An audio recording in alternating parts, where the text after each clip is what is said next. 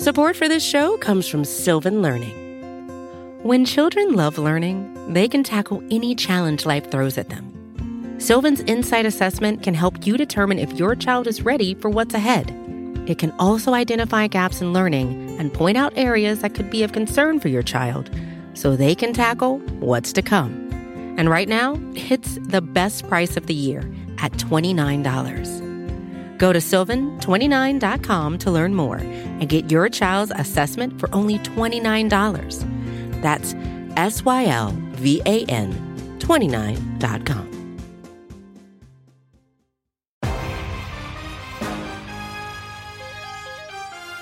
After a long wait, a long summer, after we stewed on the Super Bowl loss, the redemption tour finally begins this Sunday. Week one of the NFL football season is finally here. Shane, it's been the it's been long. We've been trying to act like we're engaged in training camp, which we are. You know, nerds like yourself and myself enjoy position battles and talking about who's going to be like the back of nickel and stuff like that. You know, third world, third or first world problems.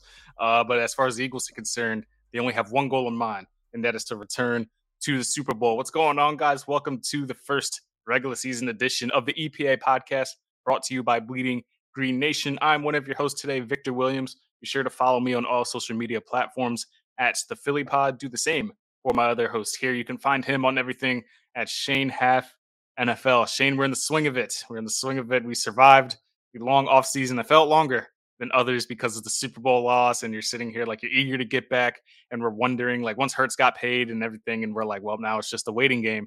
Training camp is still interesting, but it wasn't as interesting as years past because it was the whole like cliche of like, is what's Hurts going to do? This is make or break season. We know what the team is now. They brought back most of their starters. So now it's just can they maintain that success? Can Hurts take another leap? Can the Eagles remain as the most dominant team in the NFC. How excited are you, man? Are where are you uh, as far as like week one hype? I know the Patriots aren't like the the, the most exciting matchup in the world week one, but NFL football is back.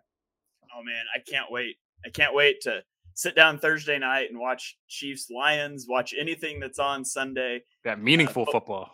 yeah, it, it's it's been a slog to get through the off season, uh, but I'm excited to be back and you talked about position battles and watching those in training camp. Did you see the Eagles depth chart they put out yesterday?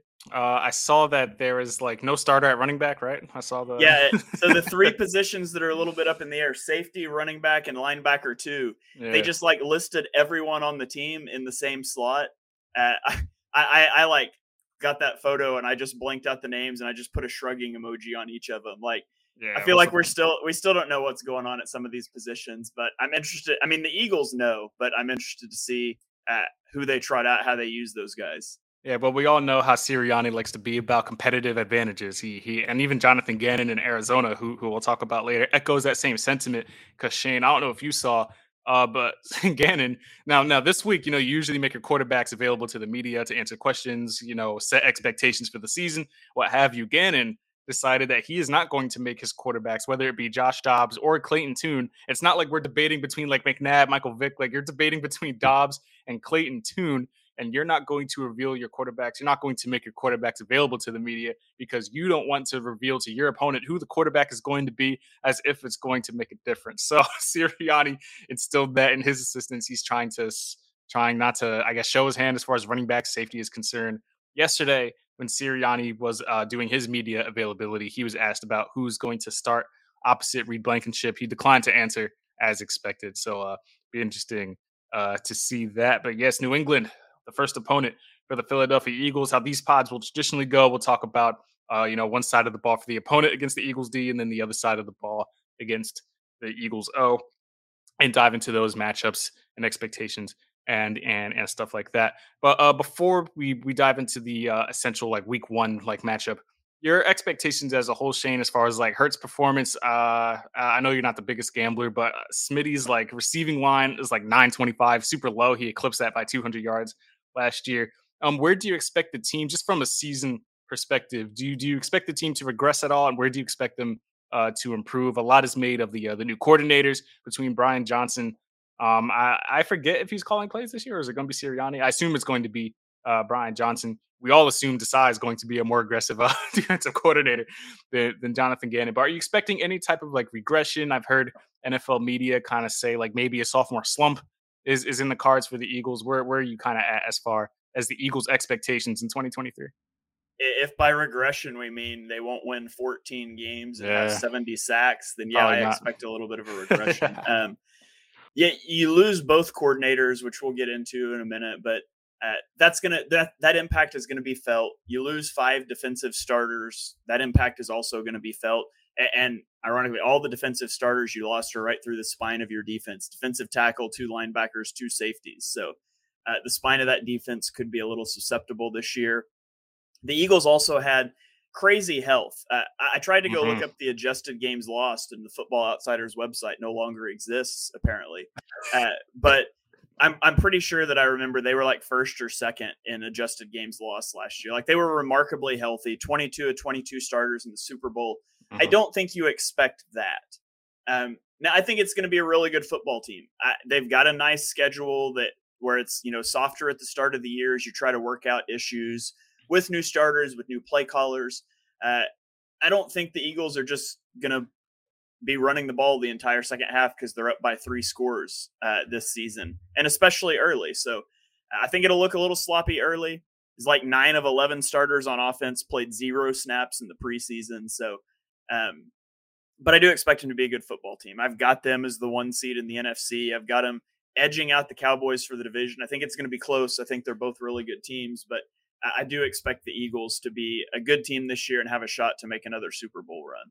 Yeah, even even if you take off like the Eagle shades, uh, it's hard not to peg them as the top seed in the NFC. Like you can obviously make arguments for the 49ers. You never know what's going on with the Cowboys who brought in Trey Lance and now Dak is uncomfortable and who knows what that dynamic is going to be. Now the likelihood of Trey Lance even being like remotely as good as Dak aren't, aren't very high, but it's still a tough, I guess, look for the organization to bring a guy like that in, especially when you have a more than serviceable backup in uh, in Cooper Rush. So you know you have that all going over there as well. But yeah, the Eagles, I, I, it's tough not to envision them going back to at least the NFC Championship game. I think those are uh, definitely uh, good expectations. You mentioned uh, how Hurts essentially didn't have to do a whole lot in a lot of the second halves of these games. Even some games getting pulled. The offense got pulled for for half of the fourth quarter. Uh, where do you peg the probability, the likelihood that Jalen Hurts can become the second passer in Eagles history to record 4,000 passing yards? uh, uh, during a season. He almost hit it last year, and that's without playing or having to finish most of these games. They just ran the ball and wore out the clock. Do you think there's a good chance he can surpass 4,000 passing yards this year? Yeah, what was his number that he got to last year? I can't. Thirty-seven hundred. I, I, was about to look it up as you as you started. I think he was at thirty-seven it, around there. Yeah, if he stays healthy, I think he can hit that. Like you said, he missed two games last year. They were milking big leads in the second half of games, so I think it's certainly possible. Um, obviously you're relying on health there. You're relying on health from your top two receivers. Uh, so as long as that happens, I think it's very possible, and in fact, I'd say it's probable that he'll hit that 4,000 yards passing this year. So uh, I would, I'd take the over if you set a line. I'd take the over 4,000. Yeah, he had 37.01 last year, so I think there's a good chance he's going to be airing it out a bit more uh, this year. Going to have to, especially when they get into those competitive games against you know Buffalo, Kansas City, uh, Seattle, those teams. I, I think those games are going to be close until the end. Hurts is probably going to have to finish out a lot of those games. So yeah, I think for a good shot at 4,000 yards. Uh, last thing before we before we dive into the matchup, the Eagles named their captains, including two new ones in DeVonta Smith and AJ Brown. Now, uh, we never entertained the narrative that oh, there's AJ versus Smitty, or the fan bases are divided, or whatever whatever the case is. And I've tried to set the precedent to fans I like that. I would be very, very uh, surprised if the Eagles did not pay DeVonta Smith at, at, the first chance that they could, which is this upcoming offseason. Um, so your your thoughts on AJ and DeVonta both being named um, new captains for this team, and the likelihood that uh, both of these guys remain with the Eagles for the uh, foreseeable future.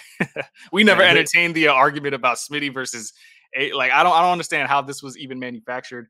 Um, but I think the Eagles made it loud and clear and sent a message by naming them both captains yeah, I, I don't overstate these things, but there is a 100% chance that the Eagles will pay DeVonta Smith. Of course. Like, yep.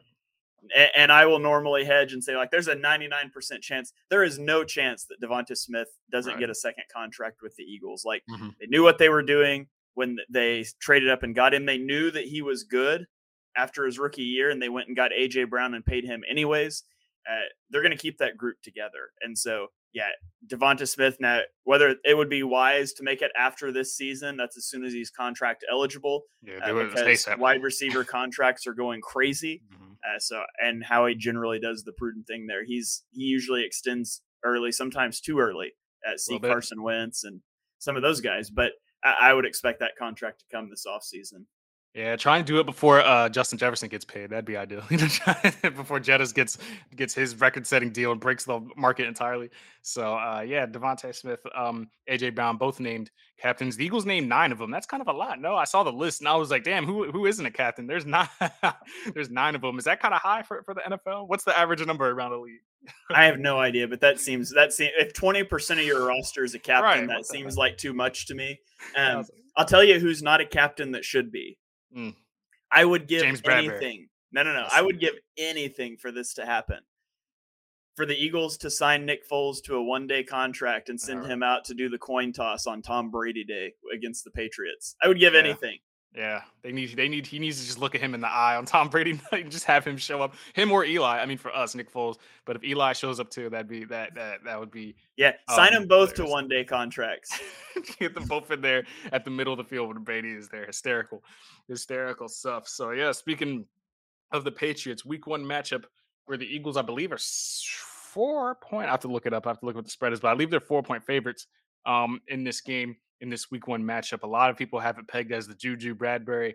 I don't want to say it's like a, uh, a, a rematch of sorts because it's not like Juju's high profile enough to really be at the front of anything. But we all remember the the call at the end of the Super Bowl, and we all remember the comments, especially on Valentine's Day, that Juju Smith-Schuster made regarding uh, James Bradberry, a guy who owned the call and said, "Yeah, I had a hold." It's not like he made excuses. So that's in there. The Patriots added Zeke Elliott on offense. They also added tight end Mike Gesicki on offense. They brought in offensive coordinator Bill O'Brien. So they're hoping to get things out of Mac Jones. I was shocked that they let go of Bailey Zappe in addition to Malik Cunningham. So it's like Mac Jones or, or die at this point for, for the Patriots. But Belichick hasn't been the most supportive of Mac Jones. So a lot of pressure on Mac to see uh, to see if he has a uh, staying future in uh, in New England. So off the rip, Shane, you look at this offense, you look at the Eagles defense, you lose Hargrave, you bring in Jalen Carter. The secondary for the most part is intact, save two starting safeties and your linebackers. It looks like Zach Cunningham is going to be the starter alongside Kobe Dean. I would probably say Terrell Edmunds is going to start opposite Reed Blankenship, and Sydney Brown might unseat him by week three or four, but they're going to want that safe guy in there uh, to start the season.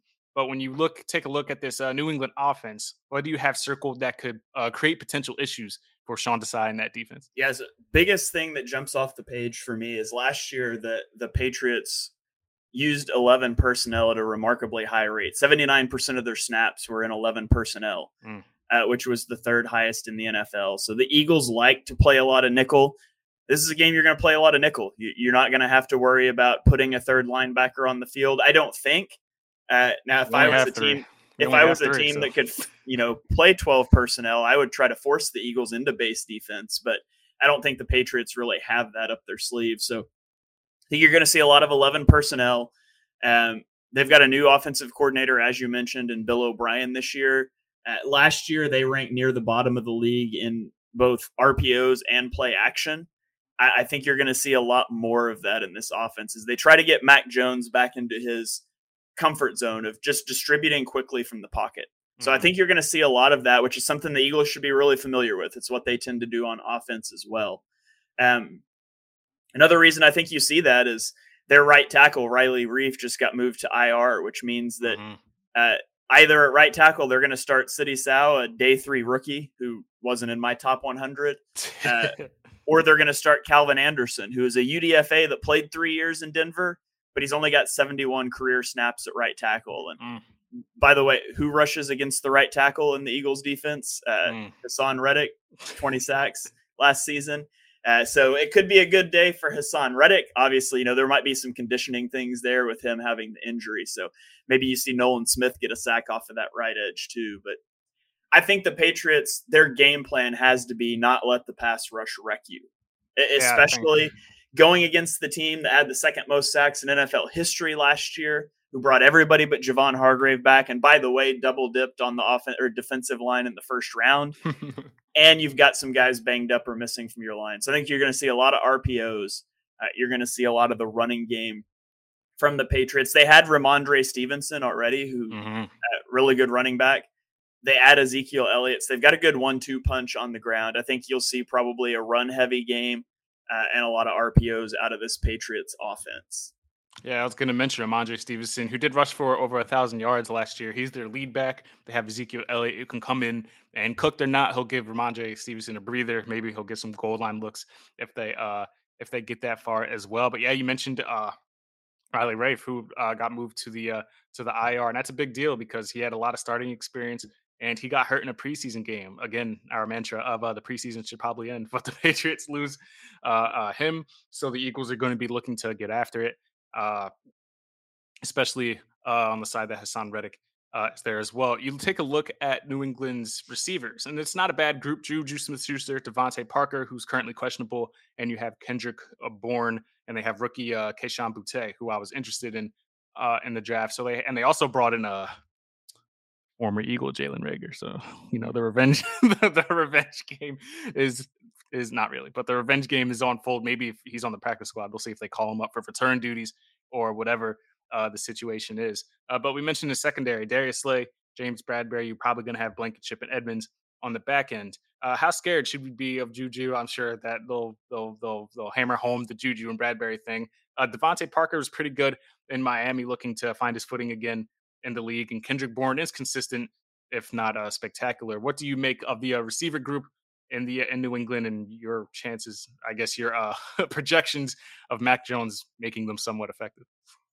Yeah, I mean, it, it should be a distinct advantage for the Eagles secondary, uh, mm-hmm. in my opinion, against the the receivers for the Patriots. I mean, the Eagles have two. I did position rankings, and I had both Slay and Bradberry in my top twelve cornerbacks. Mm. Uh, you got a duo of top 12 cornerbacks. Avonte Maddox is really good out of the slot when he's healthy, and he's healthy now. We'll see how long it lasts, but somewhat. Uh, the Patriots, they, they don't have a wide receiver one. I mean, Juju, he put up close to a thousand yards last year. Like, thank there's your participation award for playing with Patrick Mahomes. Like, he had 153 yards the year before. So, I mean, Juju is a fine receiver. He's a good receiver too, but I don't. I'm not concerned about him like torching the Eagles secondary. Um, I, I and I really don't think you know you could be concerned about the safeties because there's a lack of experience there, but I just think it's going to be such a quick passing game that I don't think they're really going to be testing the Eagles downfield a lot. I think if you do that, the pass rush is going to have a chance to wreck you. So I think it protects the safeties a little bit uh, early on while the safeties kind of get their legs under them.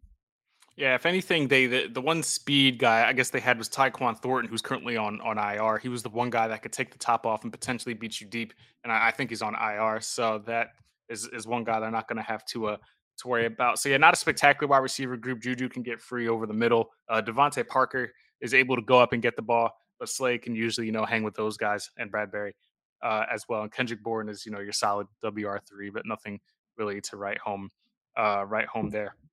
I think as far as as the defense is concerned, we're all going to be staring at uh, Jalen Carter, of course, across the middle, and then you're going to have uh, the rotation of Milton Williams, uh, as well as uh, Fletcher Cox and all those guys. And then you look at your uh, defensive ends. How do you?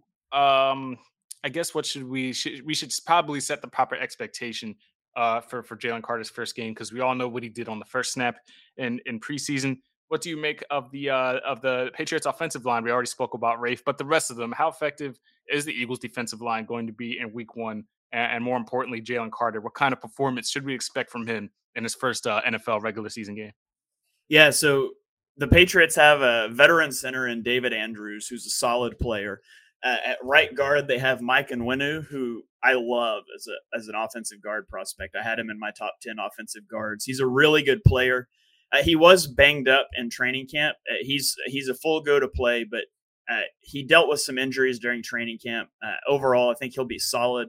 Uh, and then they've got Cole Strange at left guard, who uh, was their first their first round pick last year that I had God, a day got made fun of, right? on. Everybody yeah, like, yeah, and, and he has been injured and he's questionable right now for the game on Sunday. So they could potentially have you know bad right tackle, banged up left guard, all that said, I think people need to pump the brakes on their Jalen Carter expectations. Like, I, I, I think Jalen Carter is a great player.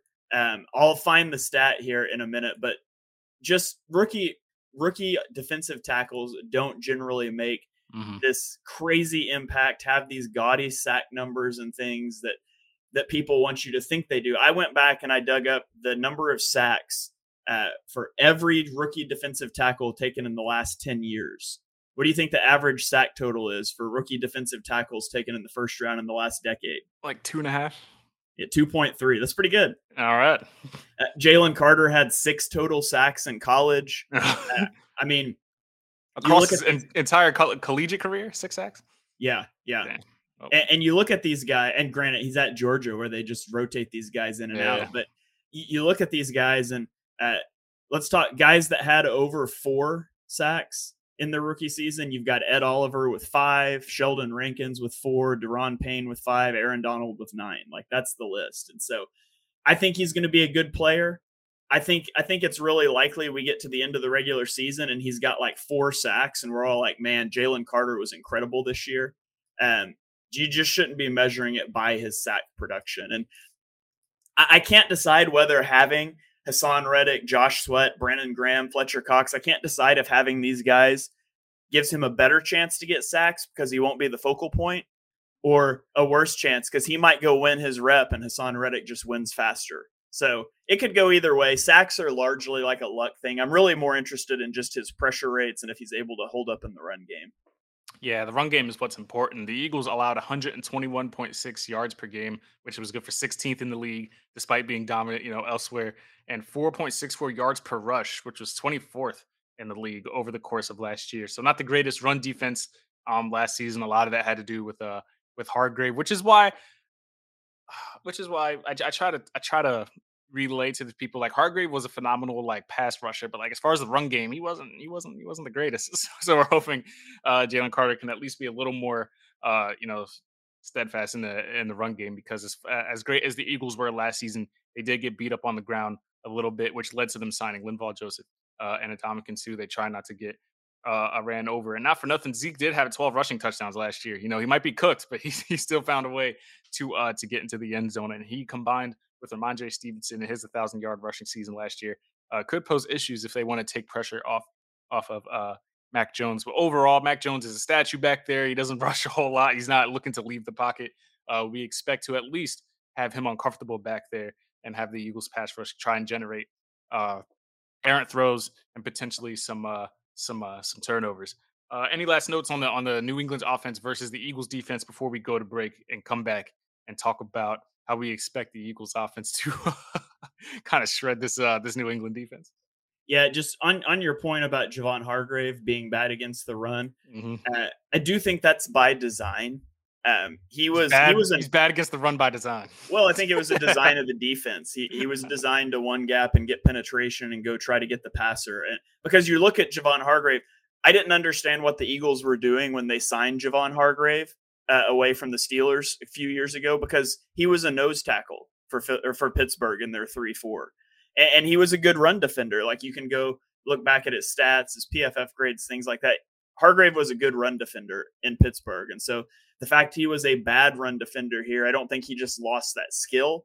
I think it was schematically how the defense was structured to give up the run, and so that's something to keep an eye on too uh, how the Eagles use their defensive tackles and what the primary focus is, because it should certainly be on stopping the run in this game. Yeah, I would certainly like if you, I would, if I was Sean Desai, I'm like, if we're going to lose this game, it's going to be because Mac Jones threw 400 yards on us and we just couldn't stop it. Then I'd rather that happen than Rhamondre Stevenson run for 150 yards and get pounded on the ground. I'd rather lose the, I'd rather not lose, but make Mac Jones beat you rather than the ground. Trying to eliminate the run and have Mac Jones uh, make, make decisions and see uh, what happens there. Uh, we're going to go to a quick break. When we come back, we're going to talk about the Eagles' offense, uh, Jalen Hurts, these receivers, these running backs against this uh, Patriots defense, who was fairly good last year. We're going to see what Nick Sirianni and uh, Brian Johnson are going to attempt to cook up against that defense. Keep it locked right here to the EPA podcast on Bleeding Green Nation.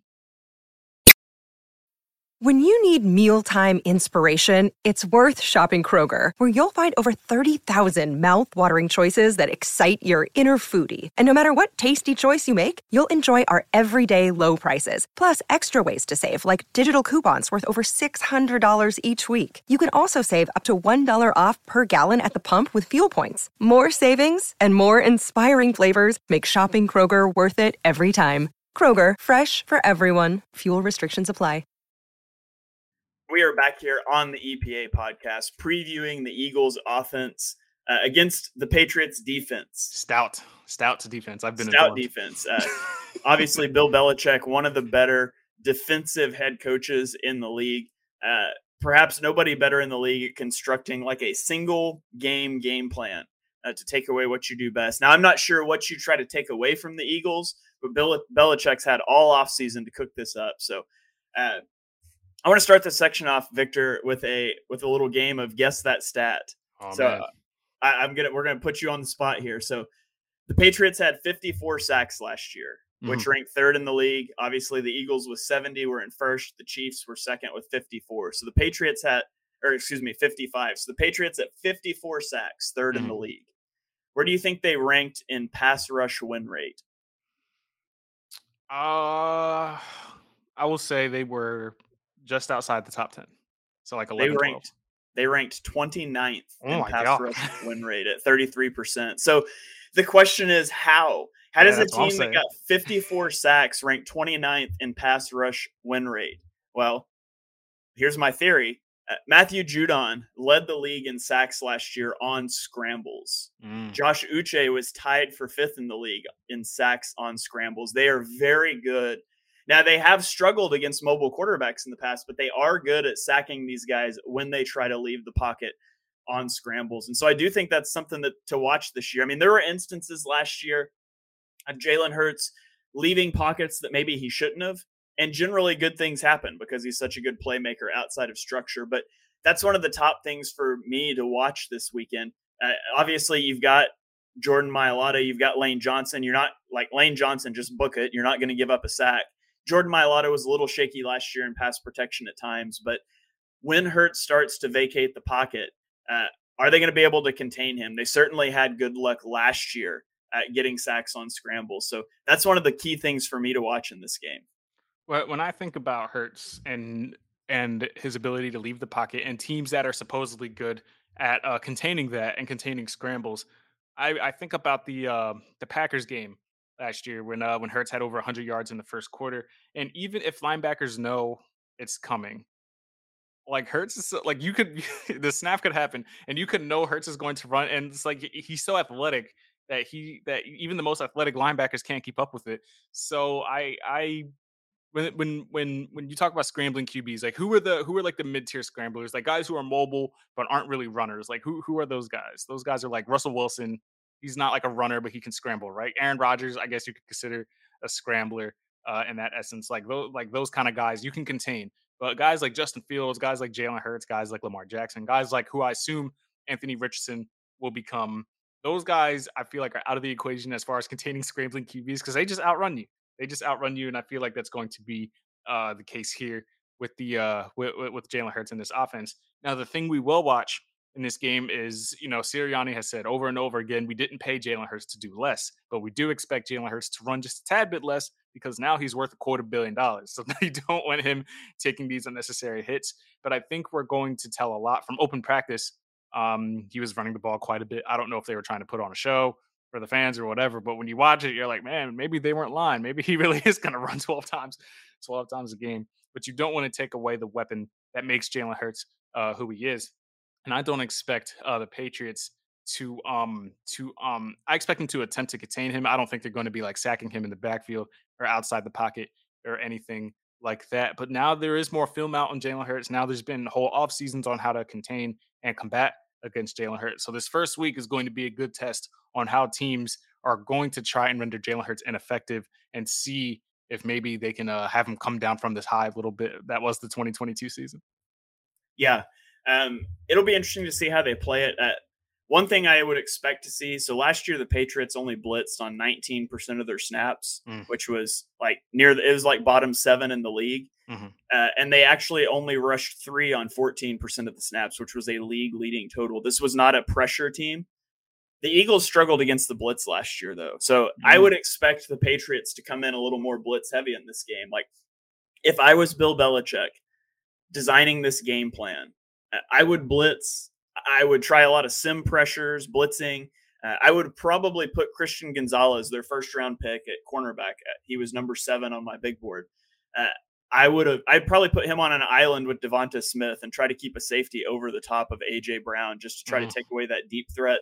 Uh, so I'm looking at a DeVonta Smith Christian Gonzalez matchup as a as a big battle to watch too. Now, obviously, that's a welcome to the league rookie moment if you're trying to match first game in the league good, with such a good route runner as DeVonta Smith. But that's something I would expect them to do. Um, last year, the Patriots played a lot of light boxes because they went a lot of two high shells but then post snap, they would spin that coverage into single high safety. And last season, that single high safety was Devin McCourty. Uh, he retired this offseason after actually becoming the fourth defensive back in NFL history mm. to have over 200 starts with one team. Uh, longtime Patriot. He's gone. And so I don't know who's going to fill that role. I don't know if that will structurally change their defense, uh, but that's certainly a tendency they put on film a lot last season. You you mentioned that the Eagles struggled against the uh the, the, blitz last year. Of those plays that teams opposing teams blitzed on, do you know offhand? You probably don't because it would be such a such a minute stat. But do you know how many of those of those plays Jalen Hurts turned into positive yardage? Because I'm curious to see uh, of those blitzes, how many did Jalen Hurts just render useless because he ran the ball for a first down? I'd be yeah, I don't I don't have a number on that. I'd be, I'd be curious because it, I think it would be more prominent in my mind if I remembered more of these blitzes if he just got sacked. But he's so hard to bring down that uh that um that blitzes almost aren't effective, or he makes quick decisions and he's able to find somebody over the middle. Uh, and I think that guys like D'Andre Swift are going to help that a lot more. And Swift, we're going to get our first look at what the Eagles have in mind as far as D'Andre Swift's role in this offense. We know in training camp he was being used all over, and uh, there's been a lot of a lot has been made about who's going to get the most carries, who's going to be the lead back.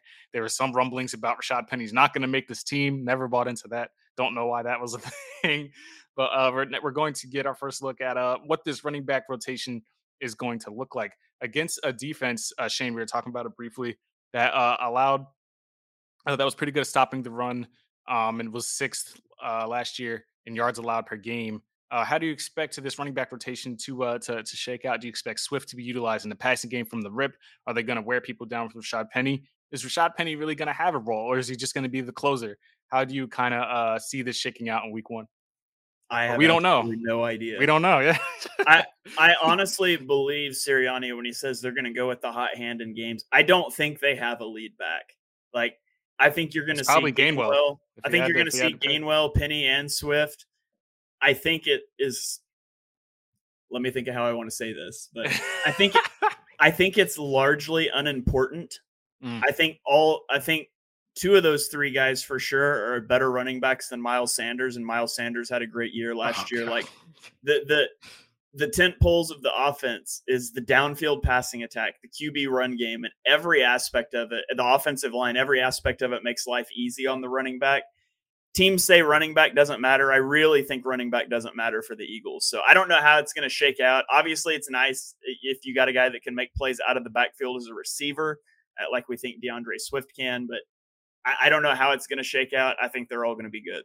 Yeah, I think I think I think so as well. I bring that up because the uh, uh, we mentioned the defense, and if we had to like make a chart, I guess I'm sure you've probably done this to this point, or or will do so in the coming days of like position groups on like who edges out who. You can maybe give the Patriots in one group. Ah, yeah, you could probably give it to the Patriots uh, as far as linebacker goes. That's probably the one position group they have the edge here. And uh, Dallas Goedert has been vocal about how he wants to have a thousand yard uh, season this year. So we're going to see how that matches up.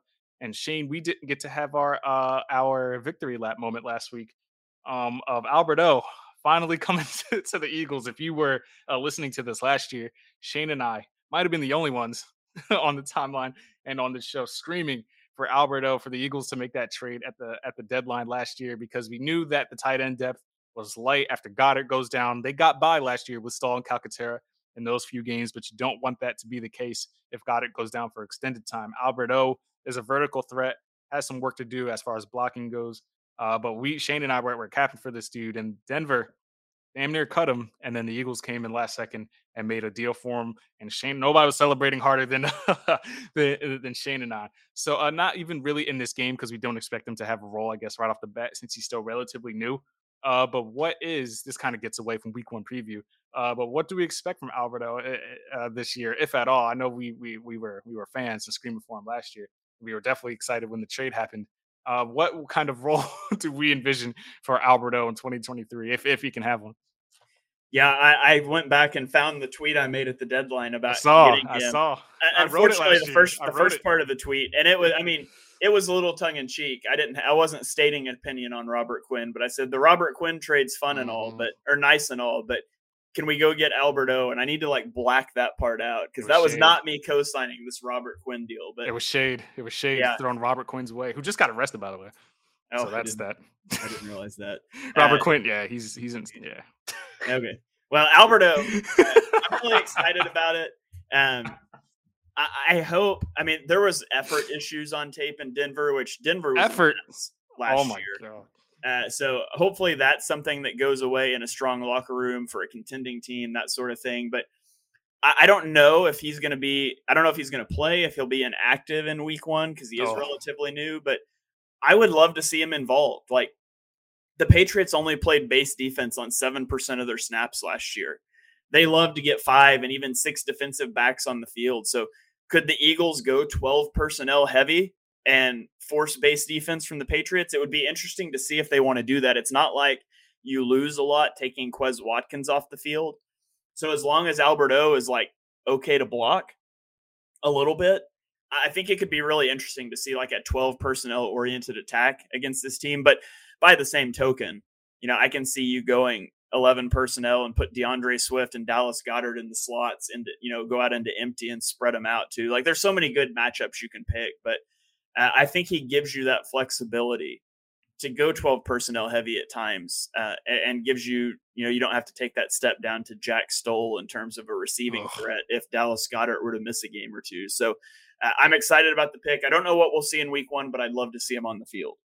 Yeah, yeah, I think we would both really like to uh, like to uh, like like to see Alberto on the field. It was definitely one of the more exciting trades. Just because we were vindicated, it feels good to finally be vindicated for a guy that you've been uh, clamoring for for uh, uh, for so long. Uh, as far as special teams go, I want I want to make this last point. I forgot I forgot the guy's name off offhand, but they have that dynamic returner, of the Patriots. What's his name? Marcus? Is it Marcus Jones? I forget his name. Uh, uh I think that's right he's pretty he's a pretty dynamic guy. And we lost uh, several aces. You lost McPhearson for the year. You lost Shaun Bradley for the year. You released Kyron Johnson, who had 265 special team snaps last year. Who is going to be uh, playing on special teams this year, Shane? And is Marcus Jones going to be returning punts and kicks on us in this game? Yeah, I mean, I hope not, but I hope never not, discount the Eagles' special teams' ability to screw up. Uh, I mean, Elliott should be putting kickoffs into the end zone. So if they run Please those, God. I should feel good about it. Hopefully, the Eagles aren't punting the ball a lot. Who's the punter? Matter. There is no active punter on the roster. If we have to elevate Arryn Siposs, here's here's my thing. I mean, punter. that's what they're gonna do. They're gonna elevate Siposs. But this is the thing, though. Like they've worked out all these guys. Uh, what's what's his name? Gillikin from the Penn State, the guy who who's who got released from the Saints. He's probably the best of the group. I am really curious on what the Eagles are looking for from a punter because they've worked out like eight guys and they haven't signed any of them. Like, what if? And they, I'm sure seven out of eight of them are better than Arryn Siposs. Like, what are they looking for from a punter? Like, if a guy can, I, I don't, I don't, I don't understand. I really, yeah. I, really, I mean, so I'll confess, I don't grind a lot of punter tape. I grinded so, some stats last week, and it yeah. so if, if, you if you want some more insight, there's a Twitter account named Puntalytics. Oh yeah, at, at the punt runts. Uh, so you can go check them out. But one of the so when they when the Eagles initially cut Siposs and like all the waiver moves happened and stuff, they had Siposs ranked as like the second best punter available.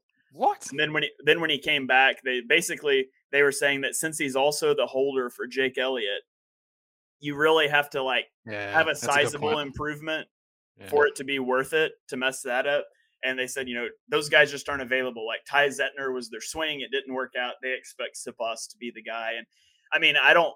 I, I, I think Siposs is not very good, But as much as people like want to scapegoat him on the Super Bowl thing, like let's not act like him downing that punt at the five would have made a difference. The Chiefs were going to drive right down the field anyways. If anything, he saved them some time, or maybe they could get the ball back. So that is uh, horrible.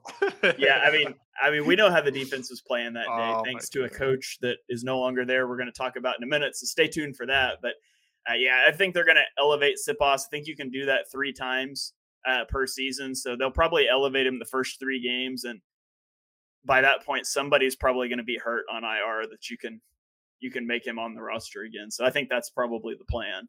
Who do you have slated as the returner? Covey is also on the practice squad. As far as the depth chart is concerned, uh, Olamide Zaccheaus is the primary punt return. Uh, do you feel? I haven't seen. I, have talked to some people who have seen Zaccheaus catch punts in practice, uh, so I assume he's clean at it. Uh, is Covey another guy you plan to you expect to be elevated? I think he's so. not. He's not bad. What's with all the? Are, are you pro Covey or no? Because the fan base is really like anti Covey, and he was like care. the ninth highest return. He averaged like nine yards per return last year. Now a lot yeah, of was, those he was fine because of the returner. Titans game. He, was a good one in the Super Bowl. No, I, I don't know anything about him as a receiver because he didn't really play. But oh, hey, I would, ex- I would expect him, him to be elevated too because they only have four receivers. Yeah. Uh, but I'm fine with Olamide Zaccheaus returning punts, and on kickoffs you should be fair catching him to take it at the 25 anyways with the new rule. Like last year, teams were sky kicking it to like the fives. The Eagles had to return it, and they could never purposely because we were terrible. okay. Yeah, this year you can just fair catch that and put it at the 25 anyways. So I expect that to be what we're doing on kickoffs and punts. Sure, put Zaccheaus out there if Covey's not active. I don't really care too much on that if my if my memory serves correctly, Covey had a pretty good return in the Super Bowl. I think. I think if my memory serves. Yeah, so I think I, I, remember that too. You think? so I try to forget that game, but I do remember that that uh, instance. Uh, quickly before... after after the Super Bowl, so a little behind the peek behind the glass. I was planning. I was going to do all 22 for like every play in the Super Bowl. Mm-hmm. So like release like quarter one and not as in depth as I normally do, but just kind of talk through what happened on each play. So I was going to do like quarter one, two, three, four, like four different videos. After the Super Bowl happened, uh, my followers like, yeah, we're not going to watch that. We're over it. Yeah. So I didn't even do it. I put out so, a I put out a clip of a of, of one of the two throws that Dallas Goedert that were very very pinpoint, like some of the most accurate passes Jalen Hurts has ever made and uh, you know was proud of it, proud of the work, proud of the clip, proud of the breakdown, and yeah, a lot. Half of those replies were like, "I I'm not watching this." So I was just like, "All right, well, fuck myself." All right, so but um, uh, before we go to to to, to the Gannon uh, thing we have planned here, uh, predictions: the Eagles. I looked it up. Are four point favorites. It keeps going from four to three and a half point favorites. Um, Shane, your your final score prediction. I'll give mine. Then we'll go to the Gannon rant we have planned here. All right, I went 31-21 Eagles. Uh, oh.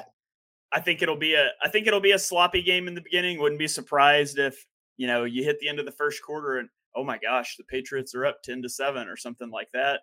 Uh, I will not be doing well if that happens. I, I, feel confident about the Eagles. Eventually, talent wins out. I think the rust gets knocked off. The play callers settle into a groove, and I'll take the Eagles by ten. Yeah, I got 31 at 24. I think it'll be tight to, to your point through the first half. Wouldn't shock me if they're getting beat up a little bit. We're going to see like one completion on the first drive, maybe for 10, 15 yards. And the fan base is going to be like, yep, this nothing changed. Defense going to be, it is what it is. But I think they win.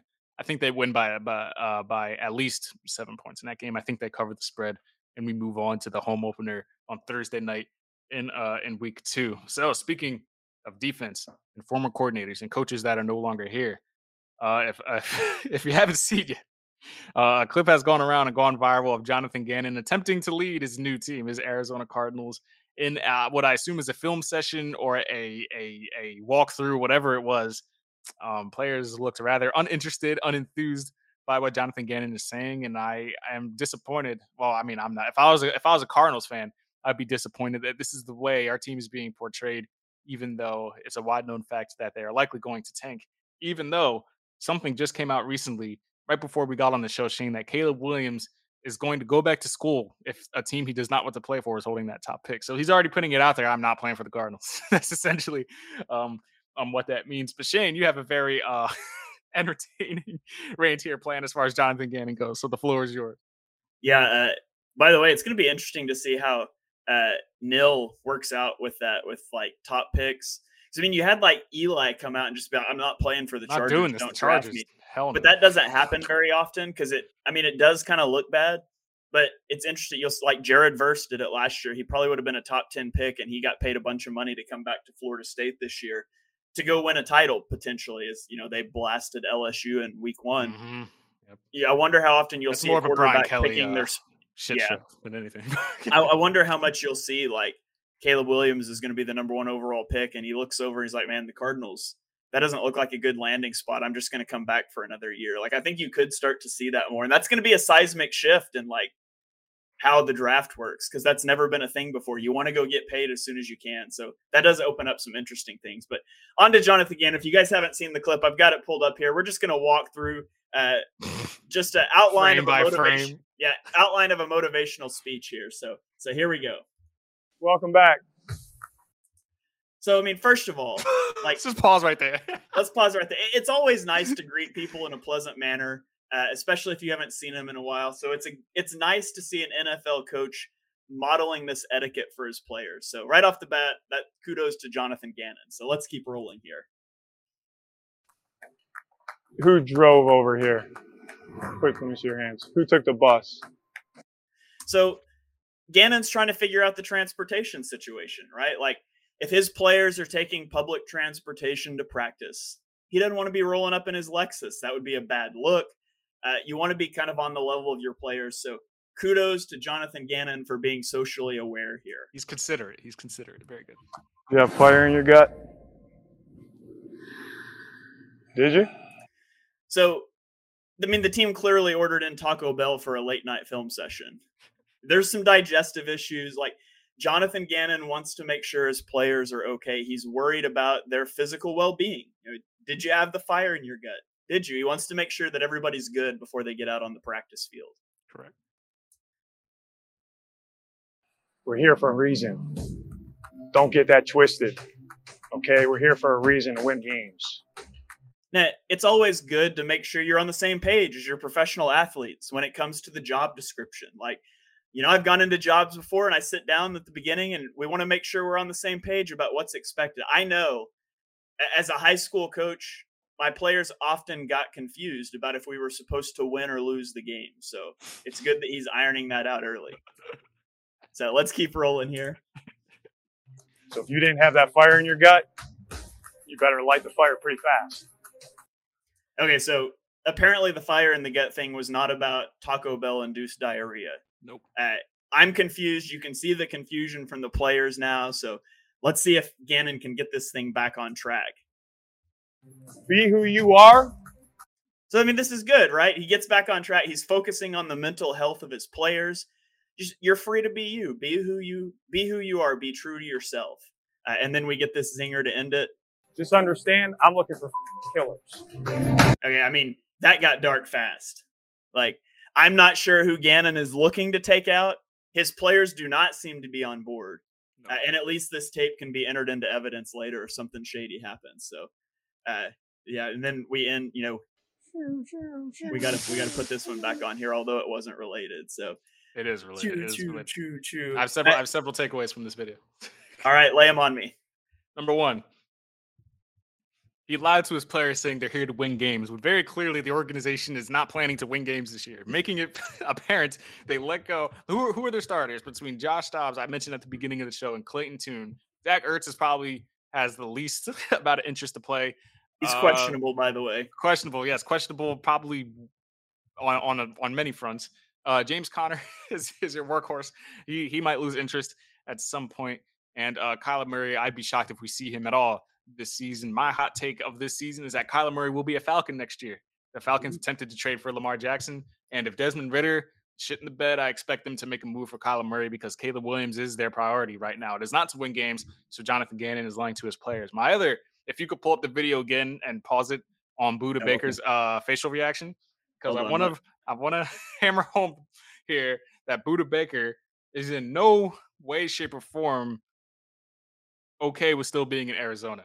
There is there is a, at some point throughout the summer he was told that you are going to be traded, and Budda Baker, with the facial expression that he has that we're going to see here in a second, is asking at this point in time, why am I not in Philadelphia? Why is this not happening? Kyzir is looking like, how did this guy make it to Philadelphia? And Budda Baker was promised that he was going to be sent to Philadelphia. And he is asking himself, why am I still here? why is this still happening? I don't even understand. I don't even understand what Jonathan Gannon is even talking right here. This is it. This is the face of a man. this is the face of a man that is questioning his his entire life situation right now. He's questioning why am I in Arizona? What is this guy talking about? Is there any other team that can trade for me right now, please God? Because this season is about to go south. So I feel for Budda Baker. I'm sure Howie tried. I'm sure he called. I'm sure he there was there was a conversation about an asking price and they couldn't make it happen. So I feel sorry uh, for Budda Baker. And one more thing about the transportation: if you're asking million dollar players, I pray to God he was talking about the team bus and not public transportation. but if you're asking million dollar players, who took the bus? Yeah, uh, you need you need to take a look around the room, man. I I try I try not to be like a, again. Well, I'm not even gonna lie. Like the Gannon hate is like it is what it is at this point. But if you're looking for killers, you need to look in the mirror, buddy, because you are not one. Otherwise, we'd have a Super Bowl right now. So it's it's I we Shane and I were talking before the show. We feel like it's a bit unfair if, if he's one and done this year because the the, the Cardinals clearly have other uh, motives and other priorities this season, and it's not to win games. Uh, but if it gets bad, they're they're like the far and away the betting favorite to have the worst the worst record this season. I don't think they're winning three games. I think it's going to get worse before it gets better. I don't know what the what the long term plan is with Jonathan Gannon there, but uh, early indications are players are not going to respond, and I doubt it goes well for him. yeah, I have money. I don't want anybody to lose their jobs. I don't want. I'm not like I'm not. I'm not like disheartened. Like I don't want anybody to lose their jobs. But uh don't cancel Victor. Yeah, don't say like, "Oh, this guy's like pr- like trying to get dudes fired." No, that's not that's not what's happening. That's not what's happening. He's gonna get himself fired. We don't need to do. He's gonna get himself fired. fired. He's already on the road to getting himself fired. Like, did you like the faces alone? Kyzir White is even like, "Man, I I thought I got away from this, and now I'm back doing this again. I'm back doing this again." K'Von Wallace is over there, by the way. They claimed him. So. Yeah, I I uh, I have money on the Cardinals under two and a half. Like the line was four Wins? and a half. Yeah. Oh my god under two and a half wins. The line was four and a half, and I took boosted odds to go under two and a half because I think they're going to be a total train wreck. Yeah, but man. here's the thing. I'm sure you could follow me around with a camera and make a 30 second clip that makes yeah. me look like a doofus. Yeah. That would be malicious, which is your prerogative. This is the Arizona Cardinals social media team putting yeah, this out on an official account. Like they have unfettered access to Jonathan Gannon. They have a vested interest in making the coach that they cheated to hire look good. And so far we have Viva Mexico, we have Pew Pew, and we have this. Like it's almost like they're just trying to make him look like a doofus because they realize they made a mistake, and so they're just like softening the blow to fire this guy. So, uh, but yeah, that's that's our that's my Jonathan Gannon thoughts, and I'm gonna now. I, I I'm not. I was gonna say I'm gonna now like cleanse my palate, get his name out of my mouth, and never say it again. But to be right. honest, I can't promise that. We did have we did have a recent develop. Uh, Ari Meirov tweeted it, but I guess he just deleted it. Uh, Jonathan Gannon apparently did like an in depth uh, interview with somebody, and he did say like the Super Bowl loss is my fault. Like we lost it because of me, and I quoted it and said it's about damn time he he uh he uh, admitted it, but then Ari deleted it for whatever reason. So I, I think about. that was an ESPN article, right? Uh, something like that. It was something. Yeah. It was right before I hopped on here, and I, I, quoted it right before we got on here. But I was like, at least he's taking accountability. Like I no, can at he, least somewhat respect that. But now it's like gone. So maybe he did. He was hundred percent being sarcastic when he. Oh really? That. Oh, yeah, this I'm almost okay, positive. Well, all right. Well, forget it. this guy, I can't, man. I, I can't. I can't. I can't do it. The thing is, is like, and there are some defenders out there that like all he did was give us like the second most sacks in, in league history and this and that. But listen, Shane, maybe you and I could have coached the defense to seventy five. Maybe he could have to 75 sacks. When you have that much talent, it's kind of hard to fail unless you're in the Super Bowl against Pat Mahomes on one ankle and get beat by uh, two of the same players on opposite sides of the field. So it is what it is. Is it true they got beat on that, on that play in the Jacksonville game? And the Chiefs are just like, well, we're going to do that because I doubt the Eagles fixed it. Like, I, you you probably the, went back the, and watched Jaguars speed motion. Yeah, yeah, yep. yeah, yeah. That came from Doug.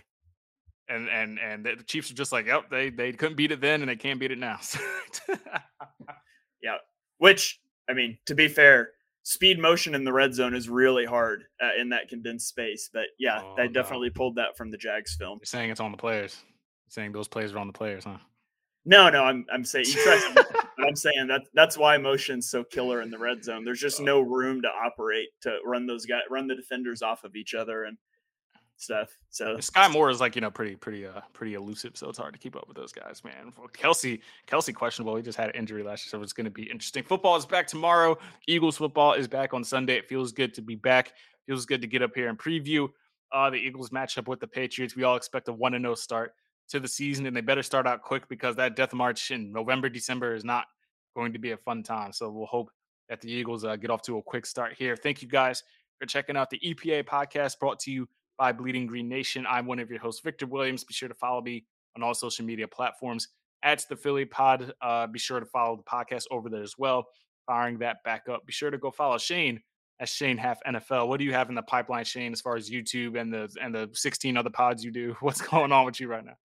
yeah, I'll have I've got graphics scheduled to come out on Twitter all throughout the week, uh, breaking down different aspects of the game. Those will be things that I put out weekly. I'll do weekly all 22 content on Twitter and on my YouTube as well.